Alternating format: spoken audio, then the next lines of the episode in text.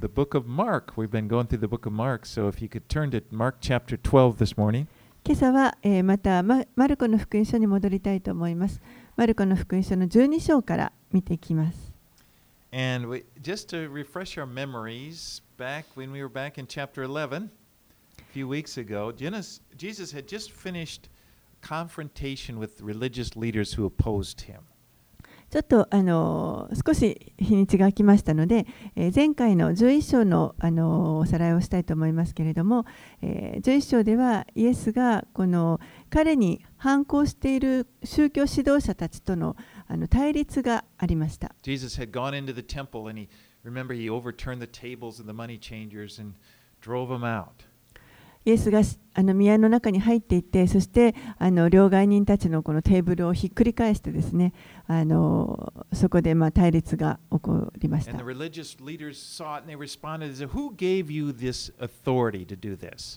そして指導者たちが、えー何のあな誰の誰があなたにこれらのことをする権利を与えたのですかと問い詰めます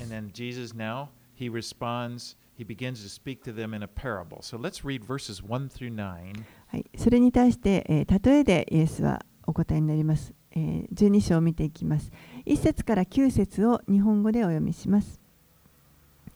それからイエスは例えで彼らに話し始められた。ある人がブドウ園を作った。垣根を巡らし踏み場を掘り見張りや見張り櫓を立てそれを農夫たちに貸して旅に出た。収穫の時になったのでブドウ園の収穫の一部を受け取るため農夫たちのところにしもべを使わした。ところが彼らはそのしもべを捕らえて打ち叩き何も持たせないで送り返した。そこで主人は再び別のしもべを使わしたが農夫たちはその頭を殴り恥ずかしめた。また別のしもべを使わしたがこれを殺してしまった。さらに多くのしもべを使わしたが打ち叩いたり殺したりした。しかし主人にはもう一人愛する息子がいた。彼は私の息子なら敬ってくれるくれるだろうと言って最後に息子を彼らのところに使わした。すると農夫たちは話し合った。あれは跡取りだ。さあ殺してしまおう。そうすれば相続財産は自分たちのものになる。そして彼らを捕らえて殺しブドウ園の外に投げ捨てた。ブドウ園の主人はどうするでしょうか。やってきて農夫たちを殺しブドウ園を他の人たちに与えるでしょ So I, Isaiah also used a parable of vineyard to describe Israel in chapter 5 of Isaiah. うイザヤ書5章のところで、えー預言者イザヤもまたイスラエルをあのブドウ園に例えた話をしています that is that. でそのあの例えというのはこの今読んだ箇所と非常によく似ています Now the vineyard describes it represents the nation of Israel. でこのブドウ園はイスラエルの国を表しています And of course the owner of the vineyard would be God the Father. そしてもちろんこのブドウ園の、えー主人はえー神父なる神になります So he goes away and he leaves the vineyard in the care of tenant farmers. でこの主人が、えー農夫に世話を託してそしてしばらくあの遠くに出かけます You know, at that time, the practice was for a landlord to uh, c- do that and then come at harvest time and, and uh, he would take 50% of the harvest as rent. 当時のあの習慣では、えーその 農地を貸している主人が出かけあの農夫に託すということはよくあることでそして収穫の時にその、まあ、借地料としてですね収穫の50%を主人が受け取るということが行われていました。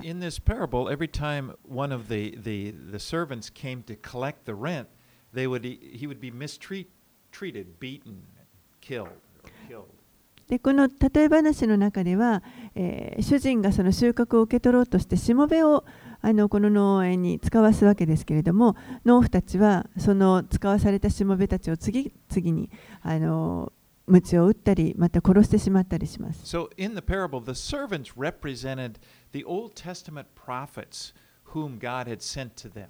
ですからこの例えの中でこの使わされたしもべたちというのは神が、えー、使わされた旧約の時代のこの預言者たちを指しています。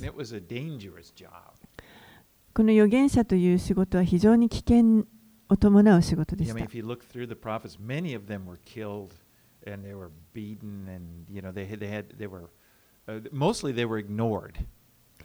あのずっとこ聖書を見ていますと分かりますけれども多くの預言者たちが殺されてしまったりまたあの彼らが語ったメッセージというのは大抵無視されていました。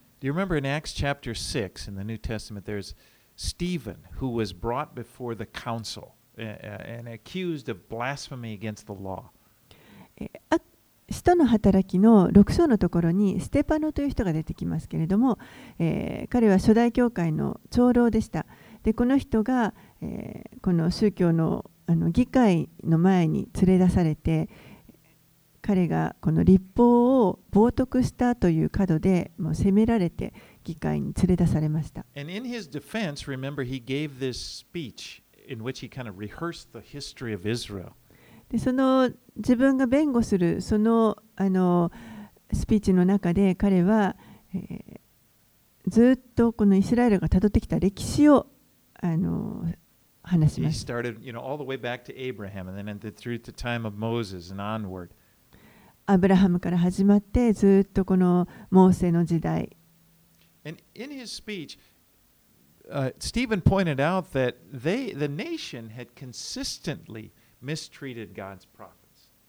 でその彼のスピーチの中でステパノはイスラエルの民が常に神の預言者たちをないがしろにしてきたということを指摘しています。そして民はこの神の言葉を拒,み拒んできた。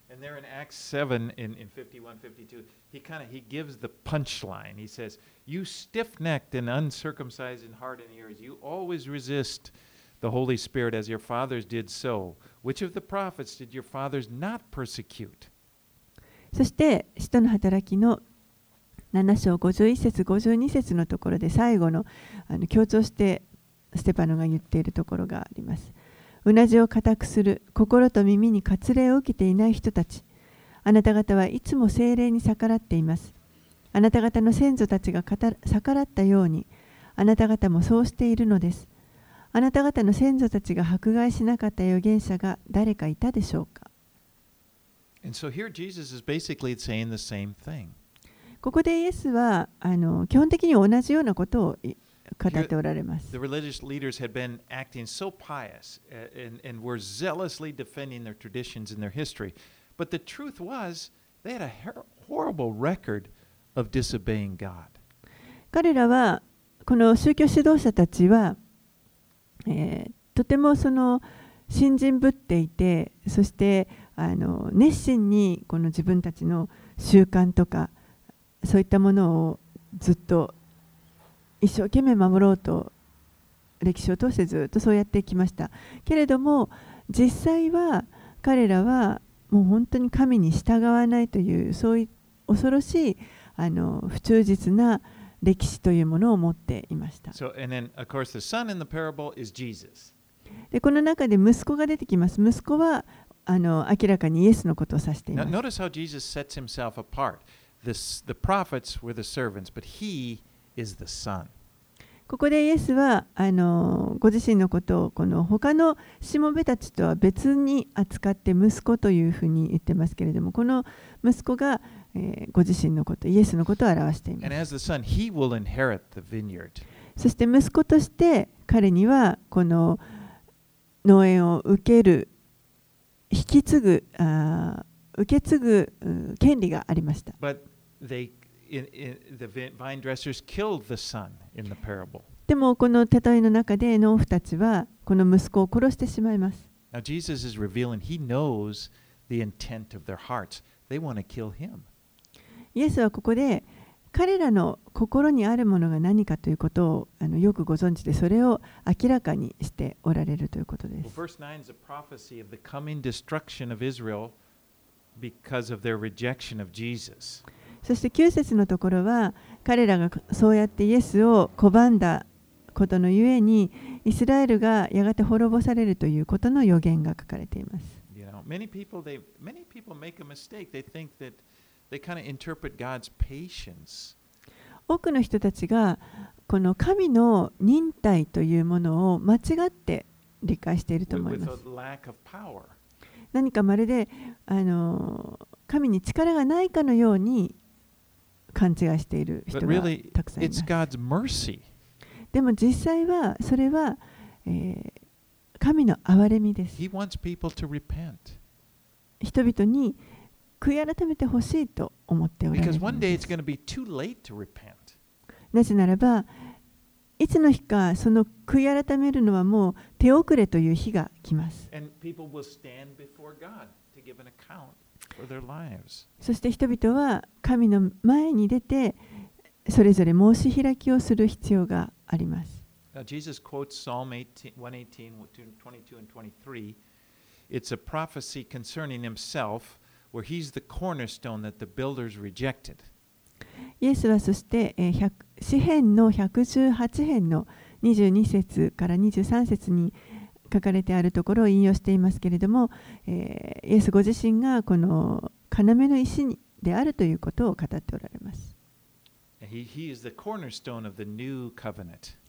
新しいこの新約の新しい契約のその要の石となるということです。So now Jesus kind of shut down the arguments of, of their, their arguments. And so here, there's a second wave of people who are trying to catch Jesus. そして、えーイエスはこの人たちのこのまあ議論をここで沈めたわけです。すると今度はまた別の人たちがイエスを罠にかけようとしてやってきます。Let's read verses 13 and 14.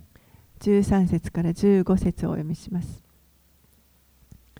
さて、彼らはイエスの言葉尻を捉えようとして、パリサイ人とヘロデ島の者を数人、イエスのところに使わした。その人たちはやってきてイエスに言った。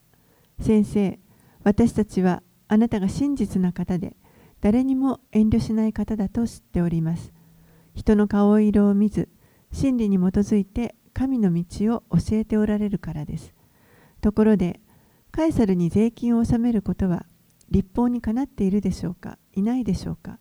納めるべきでしょうか？納めるべきでないでしょうか？イエスは彼らの欺瞞を見抜いて言われた。なぜ私を試すのですか？デナリ銀貨を持ってきて見せなさい。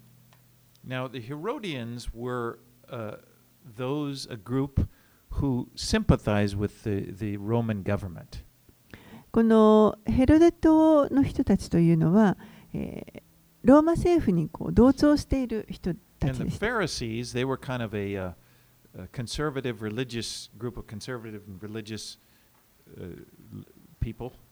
パリサイ人というのはあのこうどちらかというと宗教的に非常に保守的な人々です。でパリサイ人はこのローマ政府に支配されているということを、まあ、嫌がっていました。ですから普段はこのヘロデ島の人たちとパリサイ人の人パリサイ人たちというのは、まあ、あのお互いにあの憎み合っていました But here we see them coming together, and what's bringing them together is their mutual hatred for Jesus. でそれがその2つのグループがここで今一緒にやってきてるわけですけれどもそれはなぜかというと共通の、まあ、敵であるイエスがここにいたということです.そして質問をすることによって何とかイエスを罠にかけようとしています Because if Jesus answered, yes, the people should pay taxes to Caesar, well, then uh, there, many of the people, the common people, would turn against him. They hated paying taxes to Rome. もし例えばこの質問に対してイエスがあの確かにあなた方はカエサルに税金を払うべきだとお答えになったとしたらそうすると人々が民はですねこのローマにローマ政府に税金を払うことを本当に嫌がっていましたのでここで人々からのあの反抗に遭うということがあ And り if ました。Jesus said, no, you, you shouldn't. They you shouldn't pay taxes. Then they would run down. You know, the Herodians they run down to the to the tax office, the Roman officials, and say, "Here, you, we got a tax revolt here. There's a guy that's saying don't pay taxes." でも逆にもしいや税金を払うべきじゃないとイエスがお答えになったとしたら今度はこのヘロデ島の人たちが早速ローマの高官のところに行ってここにあの税金を払おうとしないあのボートがいますという抽象ができるわけです。そうすればローマローマ軍がやってきてそして彼らがイエスを滅ぼしてくれる。Let, let's read 考えました。15 and 16 to see Jesus' response. ではイエスが何とお答えになったかを見たいと思います。15節16節イエスは彼らの欺瞞を見抜いて言われた。なぜ私を試すのですか？手なり銀貨を持ってきて見せなさい。彼らが持ってくるとイエスは言われた。これは誰の肖像と名ですか？彼らはカエサルのですと言った。So Jesus asked someone for a denarius, which it was a small coin used to pay the Roman poll tax. えーイエスがここででデナリで、あのー銀貨を持ってきなさいとおっしゃいますけれおっしゃいましたけれどもこのコインには効果には、えーあこれは、えー、とこの人頭税ローマにあの人頭税として払うその税金のに使うための効果でした。And the, the Jews hated this particular tax because it was like they were taxed simply for being a Jew, and it reminded them that they were under Roman rule. でユダヤ人は実はこの税金特にこの人頭税という税金をあの嫌っていました。なぜならばこれは彼らがユダヤ人であるということのゆえに払わなければいけない税金でしかも自分たちはローマの支配下にあるんだということを思い起こさせるそういった象徴だったからです?でそのあの効果を取り上げて、イエスは誰の目肖像がここに書いてあるんですかと尋ねます。で、みんあの答えはエサルのです。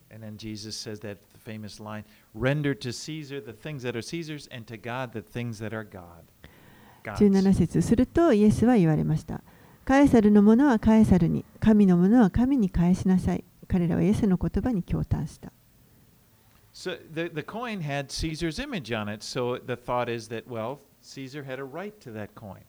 その効果にこのデナリ銀貨にカエサルの肖像が彫られていましたのでそれはカエサルが持つ権利があるということです。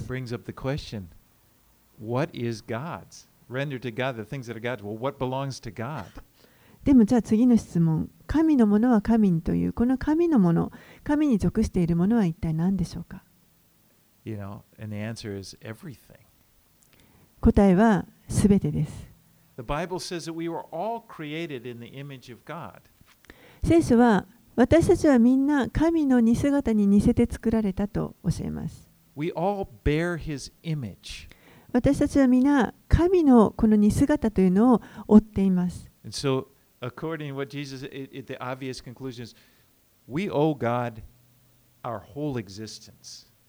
ですから私たちは、このイエスの言葉によると私たちが存在しているこの全存在というのは神のおかげです。You know, he is our creator. この方は私たちの創造主です。And there's only one creator. You only have one creator.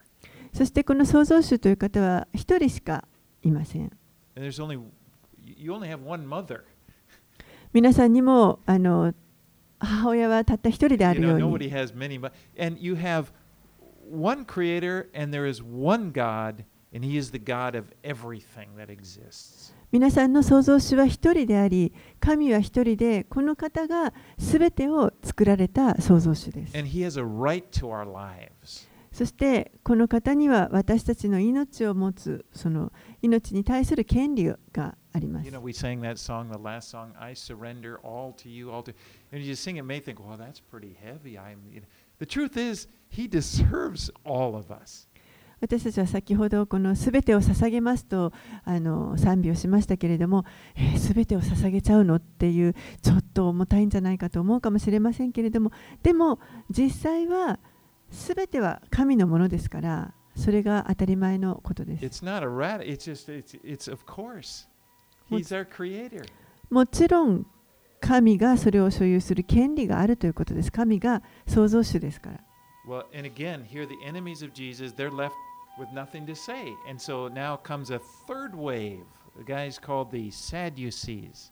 で、この人たちもまたあの黙らせられてしまって何も言えなくなっていった。しまいましたそして、えー次に今度3番目の波がやってきますけれどもこれ今度はサドカイ人たちがやってきます And unlike the Pharisees who believed in that the whole Old Testament was the Word of God, the Sadducees just believed that the first five books, the Pentateuch, were inspired by God.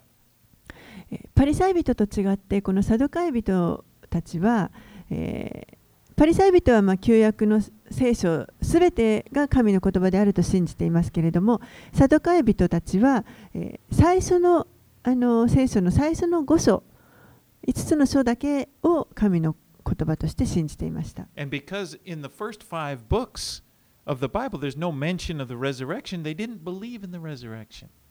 そしてこの最初の,あの、まあ、いわゆるモーセ誤差と言われるこの5つの書の中には復活ということが出てこないので彼らは復活を信じていませんでした。だからちょっと悲しいんです。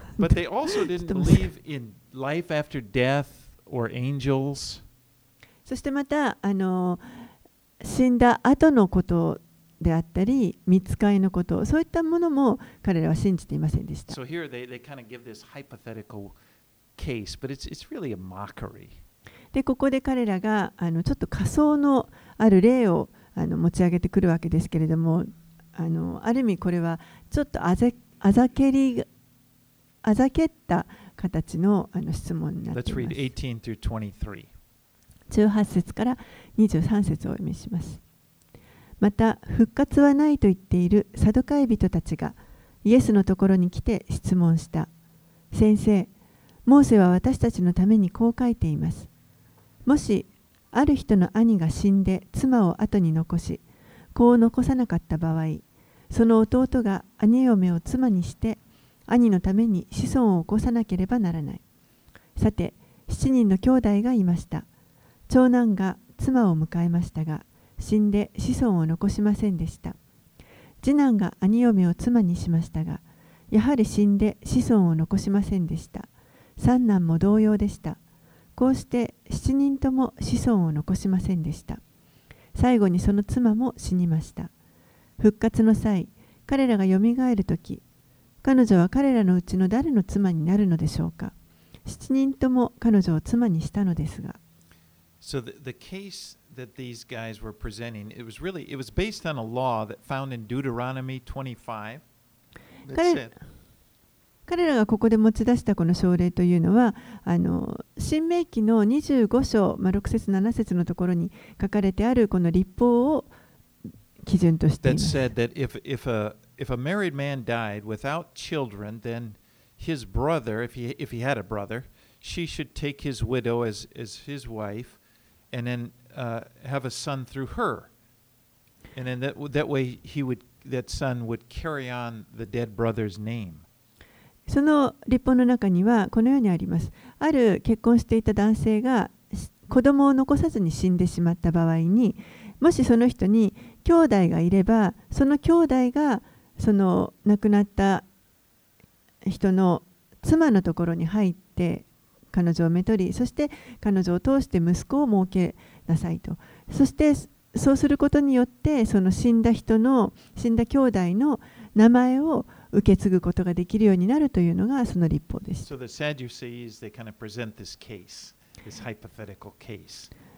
で、このサドカイ人たちはその,あの立法を基準にした仮想のこの症例を挙げています。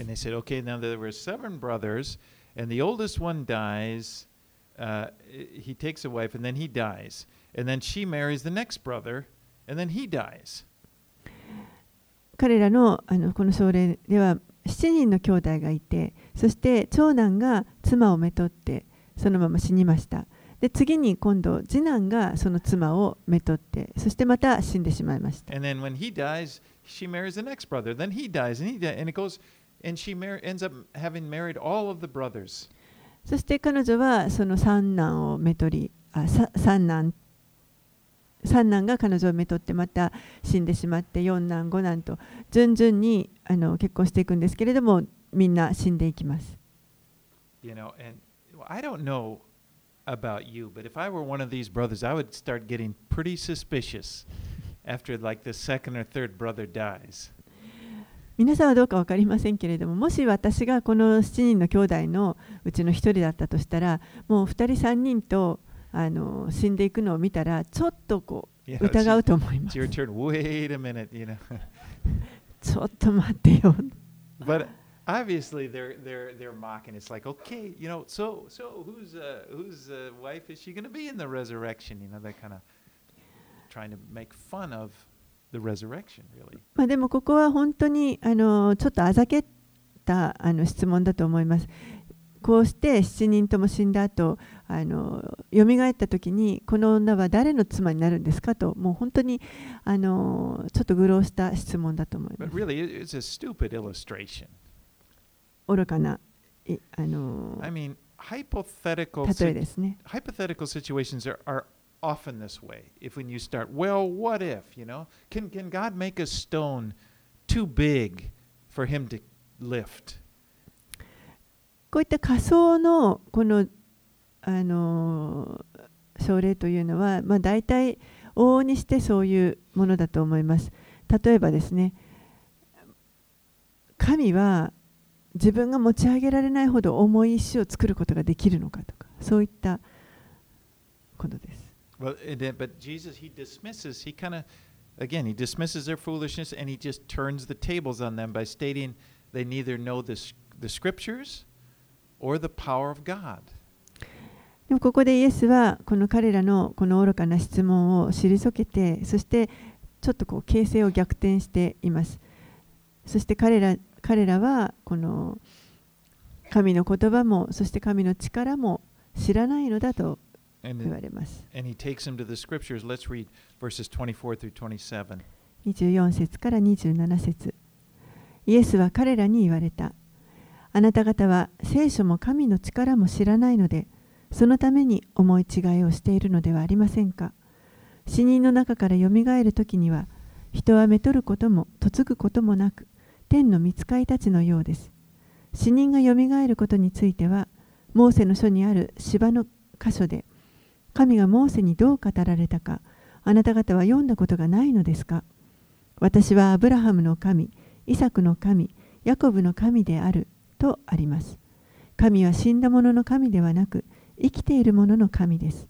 あなた方は大変な思い違いをしています。Since these guys, the Sadducees, only believed in the first five books, Jesus takes them there. このサドカイ人たちは、聖書の最初の5つの書しか信じていませんでしたのでイエスはその,あの最初の書に戻って話をしています。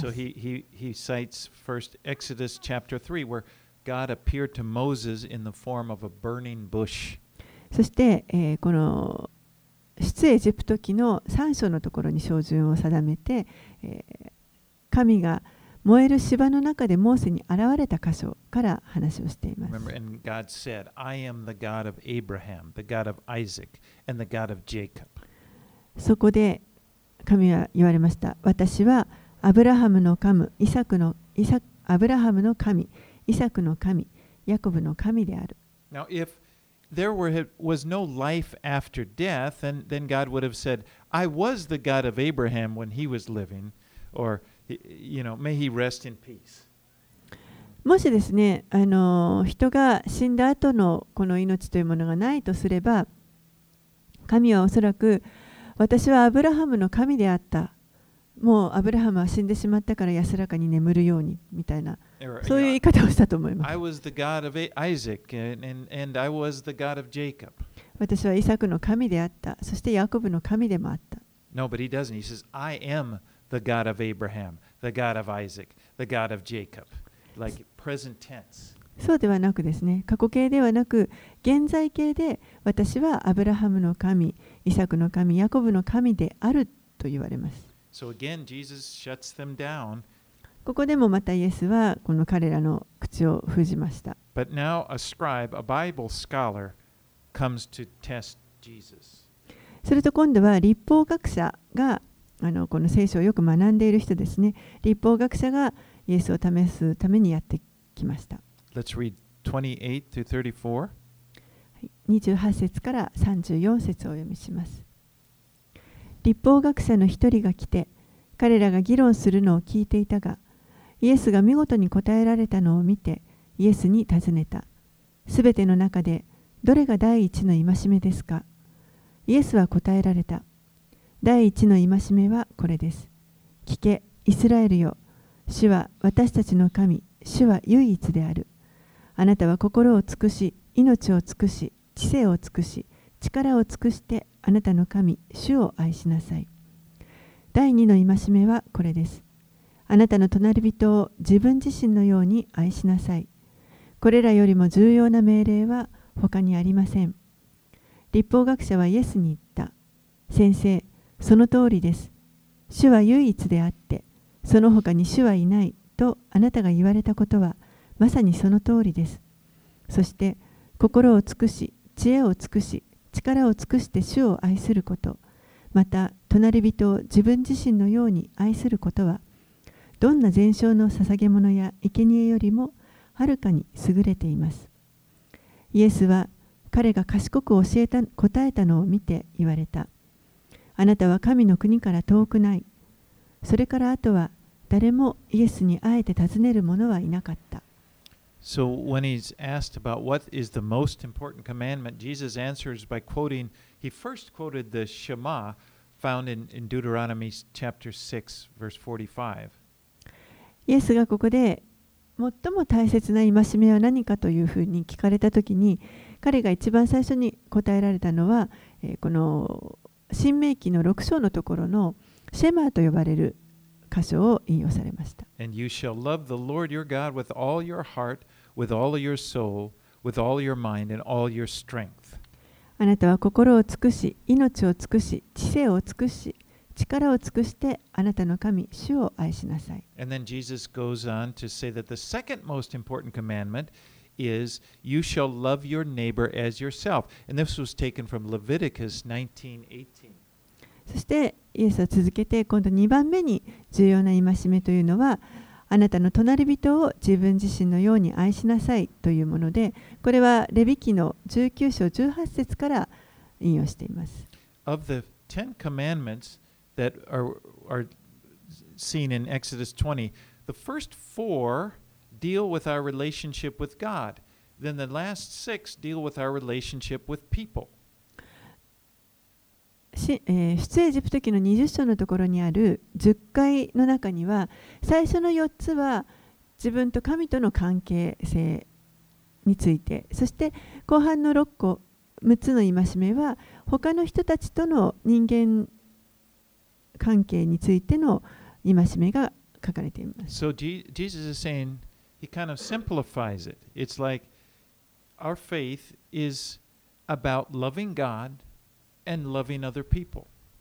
ですからそれをイエスはここで非常に、え、シンプルに私たちに求められていることはまず神を愛しそして他の人々を愛するということであると言われました。Really、faith,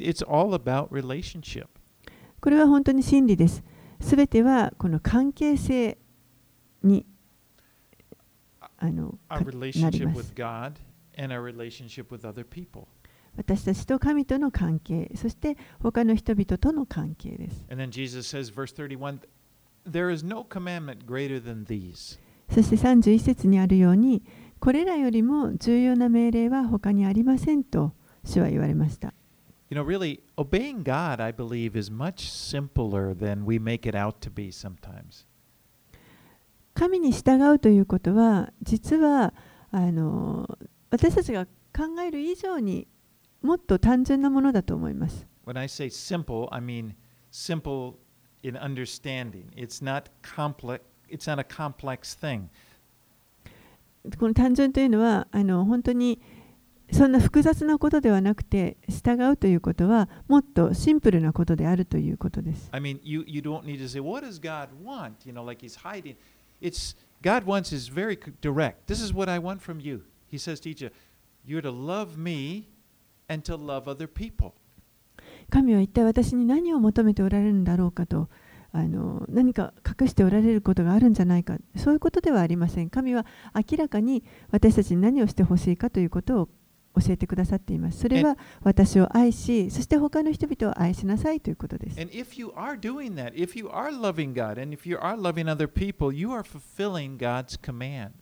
そしてもしあなたが神を愛し、そして他の人々を愛しているのであれば、あなたは神のこの命令を十分に守っているということになります。もし神を愛していれば、他の神々を礼拝したいとは思わないと思います。もし神を愛していれば、他の神々を愛したいとは思わないです。Person,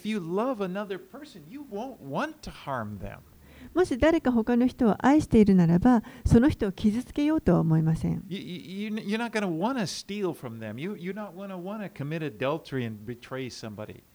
何かその人から盗もうとか、また他の誰かとこう会員の罪を犯そうとかそういったことは思わないと思います。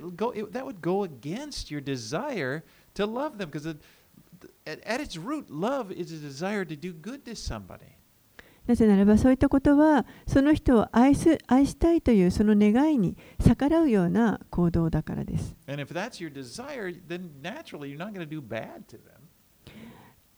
その人に良いことをしてあげたいと思うのがその人を愛しているということになりますしそれが、えー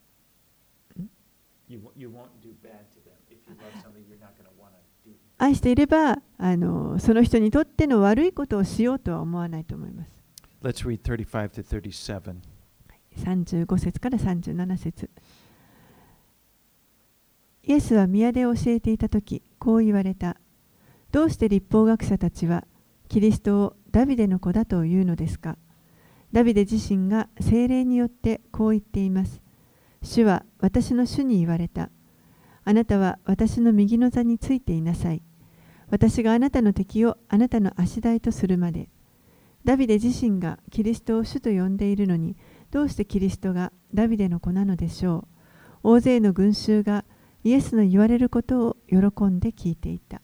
Notice in verse 36 how Jesus attributes David's writing in Psalm 110 to the Holy Spirit.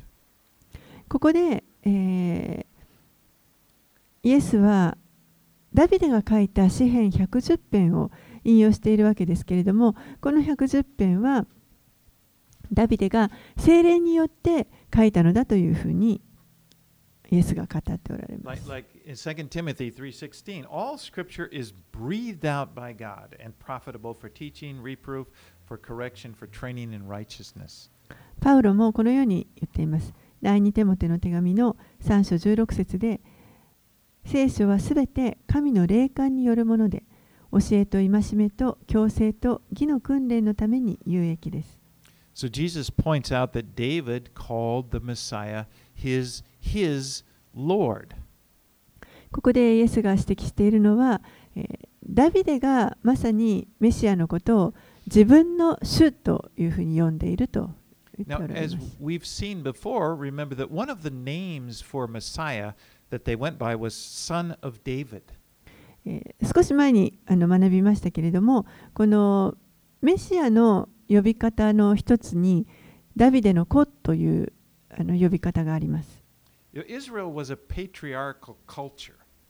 イスラエルという国は、えー、家父長制度でした。つまり父親がその家で一番偉いというか重要です。You 息子たちは父に従い、必ず従います。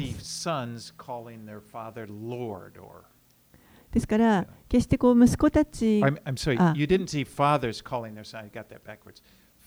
Fathers didn't call their sons Lord. 父親たちが息子のことを私の主人とか主というふうに呼ぶということは決してありませんでした。And here, but here we see David, whom the Messiah descended from him, is one of his sons. He calls him Lord. でも、えーここでこのダビデがですねあのダビデの子と呼ばれるそのメシアに対して私の主というふうに呼んでいます。ですからイエスはここであなたはそれをどう考えるんですかと彼らには答えが分かりませんでした。Messiah. He's fully God and fully man. Born as a man, he was born in the line of David. He's a son of David. その答えというのはイエスがまさにメシアであるということです。この方は完全に神であられ、そして完全に人でありました。そして人としてダビデの家系から生まれ、お生まれになりました。Let's read 38 through 40. はい、38節から40節イエスはその教えの中でこう言われた。立法学者たちに気をつけなさい。彼らが願うのは長い衣を着て歩き回ること、広場で挨拶されること、街道で定石に、宴会で上座に座ることです。また、やもめたちの家を食い尽くし、見栄を張って長く祈ります。こういう人たちは、より厳しい罰を受けます。So the, the, the scribes, the scholars, or what, they, they loved to, to call attention to themselves. They loved the attention they got from being spiritual leaders. 立法学者たちはあの本当にこの霊的な指導者として注目を集めることをあの好んでいました。 It said he does, they desire to go around in long robes. That doesn't mean you know, like a terry cloth. And w- the, the robe was, was, a, was like a uniform. It, it, the, the, the, the, hem of the robe, it signified who you were, like you are sensei, you are somebody. この長い衣を着て歩き回るということがこの長い衣というのがその自分たちの立場を象徴しているあの人からこう先生と敬われるようなそういう立場であるということを強調するためにこの長い衣を着て歩いています。they would get the best seats at the synagogues and the parties. そしてまた街道やまたあの宴会の席でもあの良い席に神座と呼ばれる席に着きます。でもイエスはそういう人たちに気をつけなさいと言われました。こういう人たちを気をつけなさいと。まあ、結構はっきりと言われています。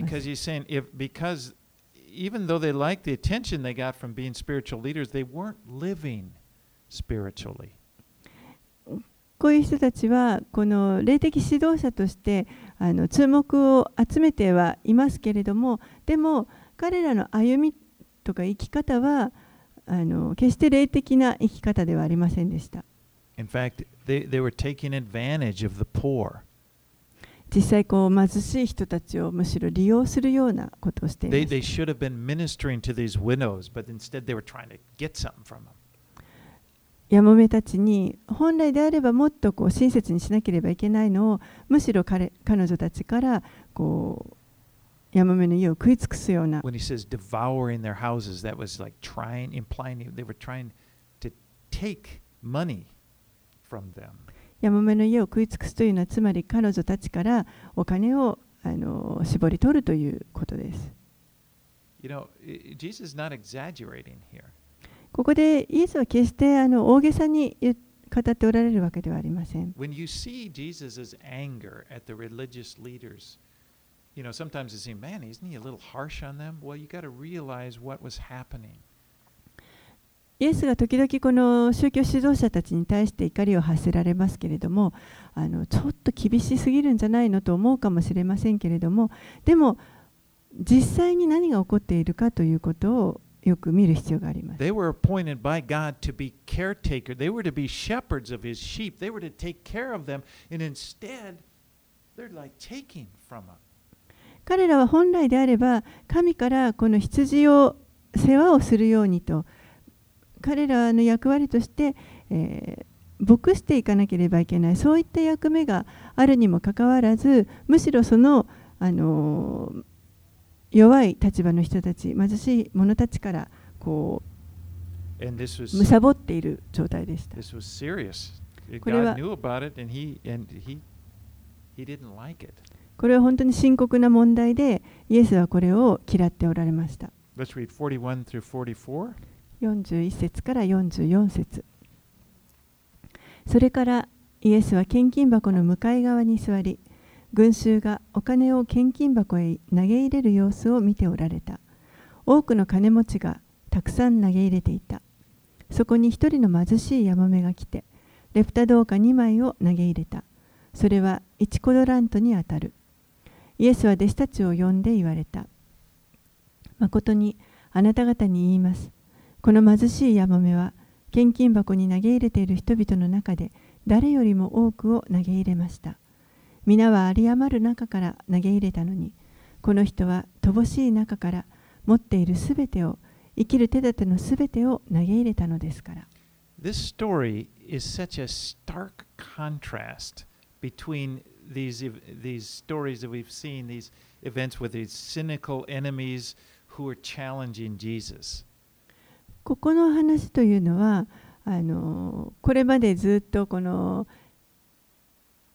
イエスをに敵対している者たちがなんとかイエスをこう陥れようとあの挑戦してきたそういった皮肉な敵あの敵たちとの全くあの明らかな対比がここにこの話に書かれています。He's looking across and he sees this poor widow and she's she's she's giving all that she had to live on.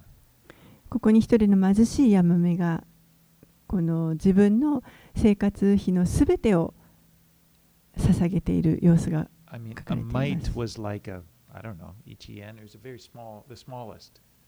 この1レプタどうかというのはおそらくまあ1円かそれにも満たないぐらいかもしれないほんの coins. It was the smallest, but 一番小さなあの効果です。but Jesus pointed out that she put in in in, in his eye in his as he looked at it, she had put in more. She had given more in the treasury than, or she had given more than all those others who had given to the treasury.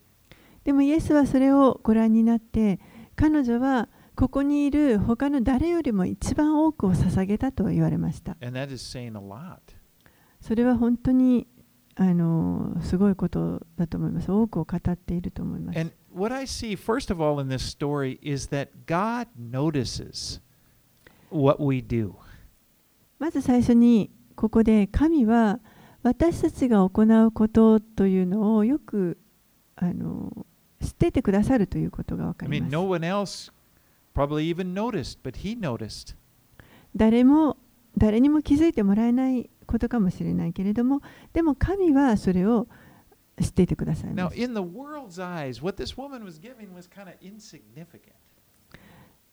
世の中的には、このヤモメが捧げたものというのは、もう全くあの何の価値もないような、取るに足りないものだったと思います。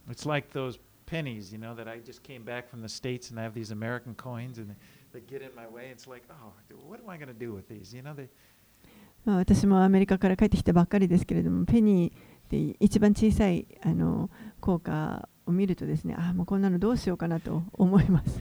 but anyway, it, it's like what she was in the world's eyes. Well, that, was- they wouldn't even notice. But in God's eyes, notice this. In God's eyes, He said that is a great thing that she's doing. ですからよ予的に考えればこの彼女が捧げたあの額というのはもう本当にあの何の価値もないぐらいのものかもしれませんけれどもでも神の目から見た時には最も多くを捧げたというふうに評価されます You know, what you give isn't as important as how you give it, really. 何を捧げるかということが大事なのではなくていかにそれを捧げるかということが This, this woman was given sacrificially. この女性はもう本当に犠牲を伴ってこれを捧げました。That means that it's a sacrifice. If she gives it, she, you know, and no doubt she wanted to give it to the Lord. もうあの生きるすべをすべて捧げてしまったわけです。でも彼女は本当に主にこれを捧げたかったということがわかります。You know, the text doesn't tell us what happened to this woman after she gave that money. 聖書にはこの後このすべてを捧げてしまったやもめがどうなったかということは記録されていません。I mean, you're looking at she, Jesus said she's given all that she had to live on. Well, then the question, well, what's she, what's going to happen to her? 生きる手立てのすべてを捧げたというふうにイエスがえ言っておられますからこの後彼女はどうなってしまったんでしょうか And even though the text doesn't tell us what happened to her, I believe I know that what happened to her, God supplied for her needs. 聖書にはその後のことは記録されていませんけれどもでも私はこの後何が起こったかというのが分かります神は彼女に必要を満たしてくださったと思いますなんでそれがわかるんですかと思われるかもしれませ。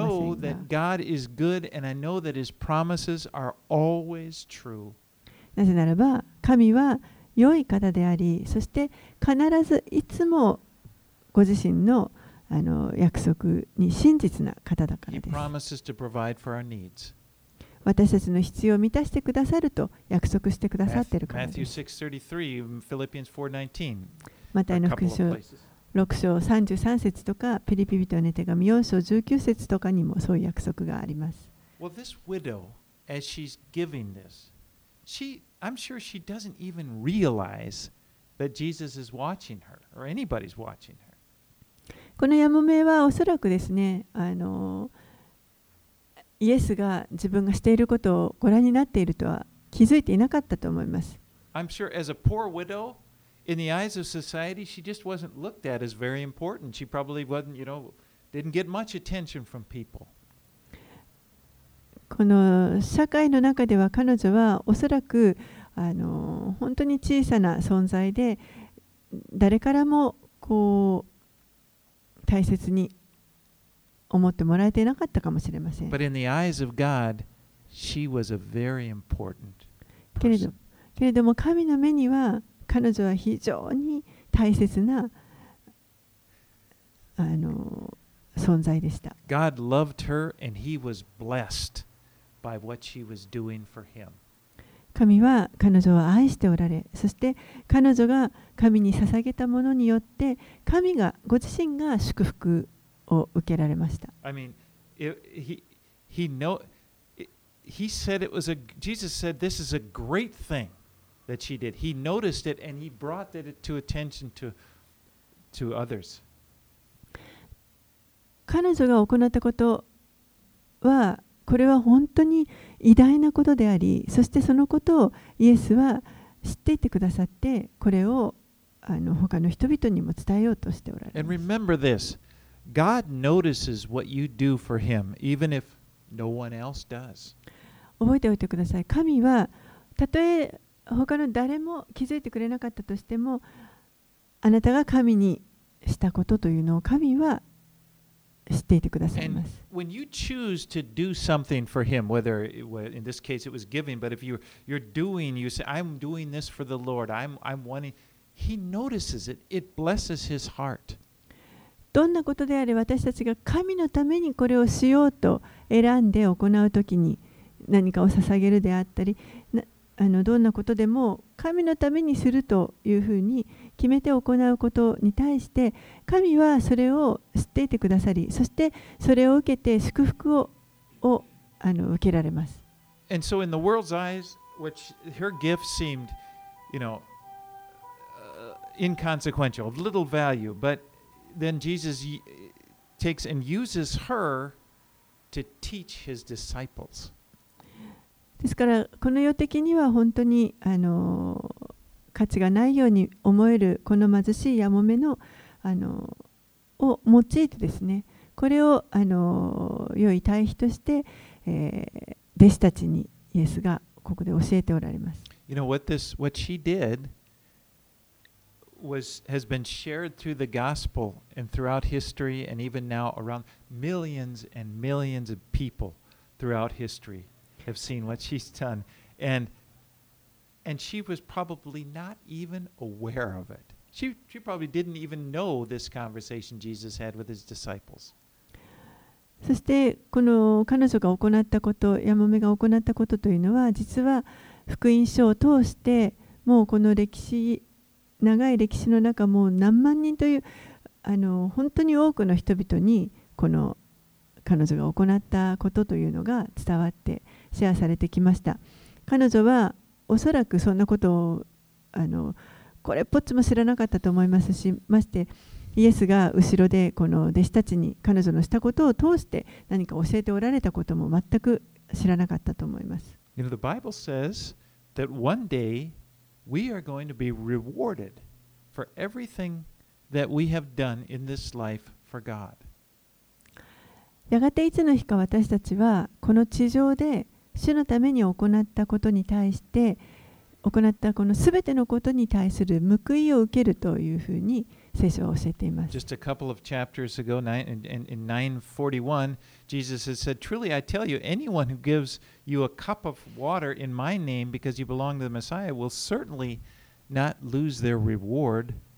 例えばマルコの福音書少しさあ前の9章の41節のところには誠にあなた方に言いますあなた方がキリストに属するものだということであなた方に一杯の水を飲ませてくれる人は決して報いを失うことがありません I encourage you, live your life as if God were watching you.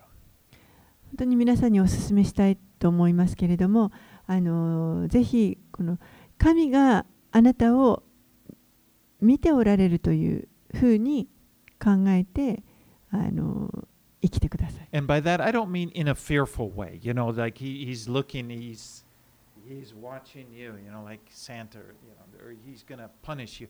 No, your punishment. Jesus took your punishment on the cross. それは決してこの恐れるということではありません。何かまるであの私たちのこの欠けているところ罪をいつも神が探してあのおられるかのように見ているということではありません。But what I mean by it is that no, God is watching what you do. He's watching what the good things that you do, and He is what you do for Him. He's watch and He's blessed by it.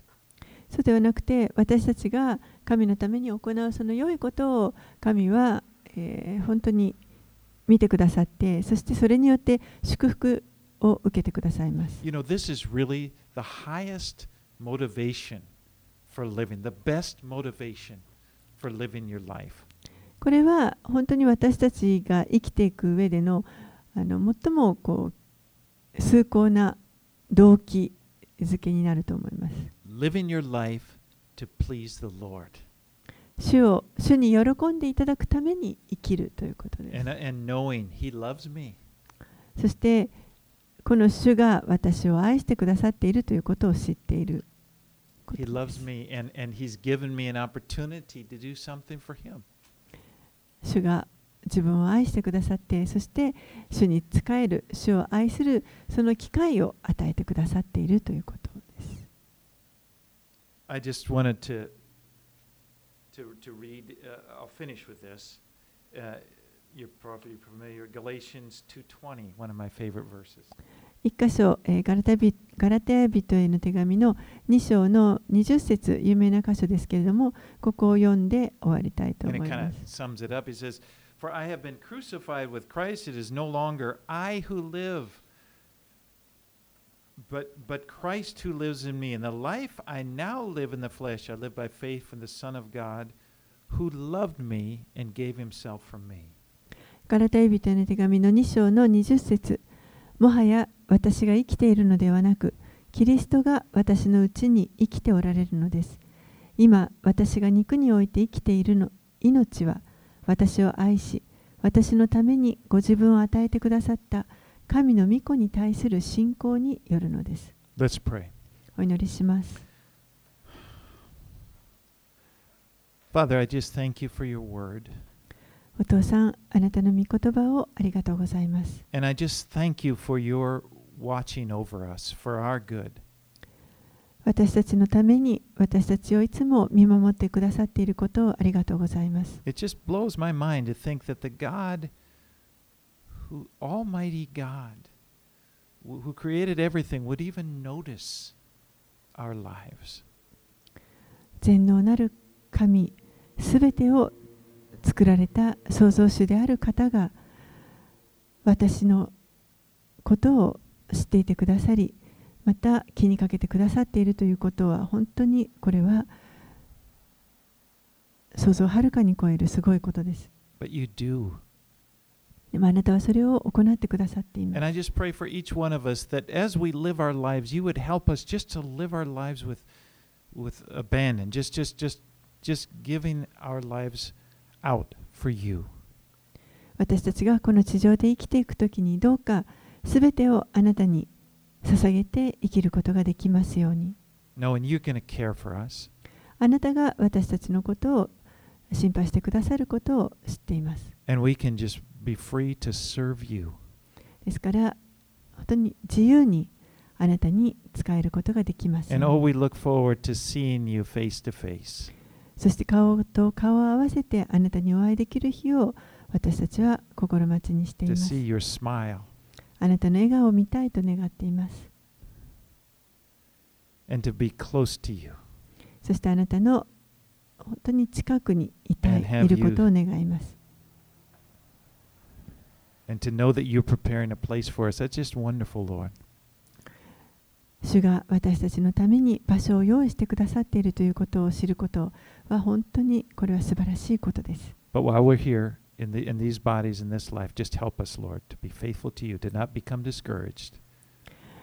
どうかこの地上でこの肉体の中に生かされている間、私たちが決して失望することなく、あなたに全てを捧げて歩んでいくことができるようにどうぞ助けてください。たった一人の方のためにイエス様あなたのためにだけに生きることができますように。It's in Jesus' name we pray. イエス様の名前によってお祈りいたします。アーメン